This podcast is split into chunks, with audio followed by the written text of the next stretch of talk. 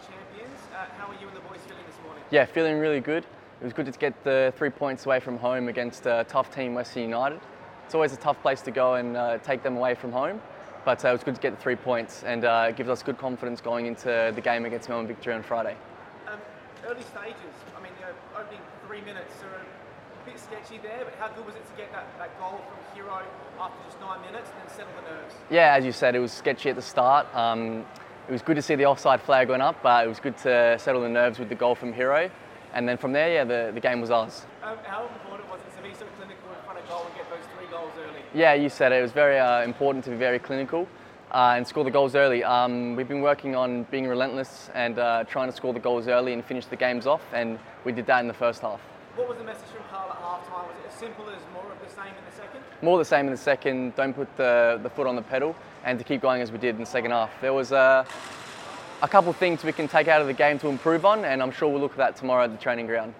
How important is it to, to keep improving, to keep, I guess, not resting on your laurels and as a team always wanting more? Uh, yeah, it's very important. Uh, we've got one more game before the World Cup break, and we want to go into the World Cup break with three points in the bag so we can have a good rest and uh, work on things uh, we need to improve on and uh, go in from the World Cup break into the second half of the season very strong and confident. What about your own performance? How did you assess your own performance in the game itself? Uh, yeah, it was not bad. Um, I'm trying to be as confident and uh, play as consistent as I as I can be. Um, you know, my team goals are to be as consistent as I can, but also as a personal note, I want to try and reach 100 games by the end of this season, and I need to keep going for myself for that.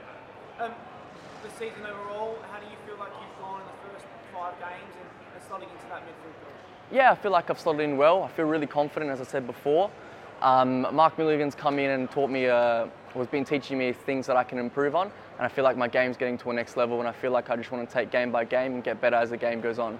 How important is it having someone like Mark Milligan, you know, telling you uh, things you can improve on every single day at training? is captain and played right across the world. How important is that for your development? Yeah, it's very important. You know, from day one he come in, he's uh, sat down with me and said things that I can work on, and we've been working on it each each game and looking at things that are in certain positions and where I can be and where I can be to get the ball and play forward as much as I can. So it's been very important. I'm loving it.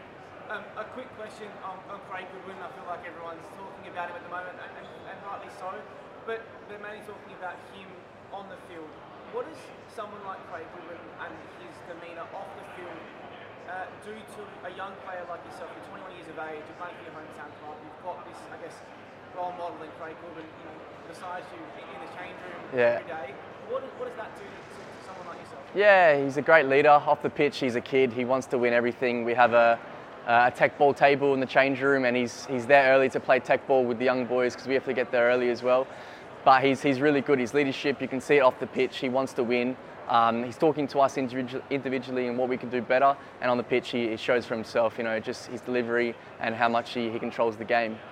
Um, just lastly, a massive game this week against Melbourne Victory at home rivalry and it's a, it's a big game.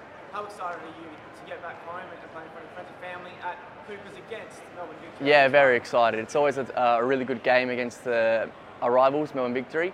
Um, all I can say is I hope that um, all our fans come out and be our 12th man as usual, and we can't wait to, to get out there and get three points for the, for the fans.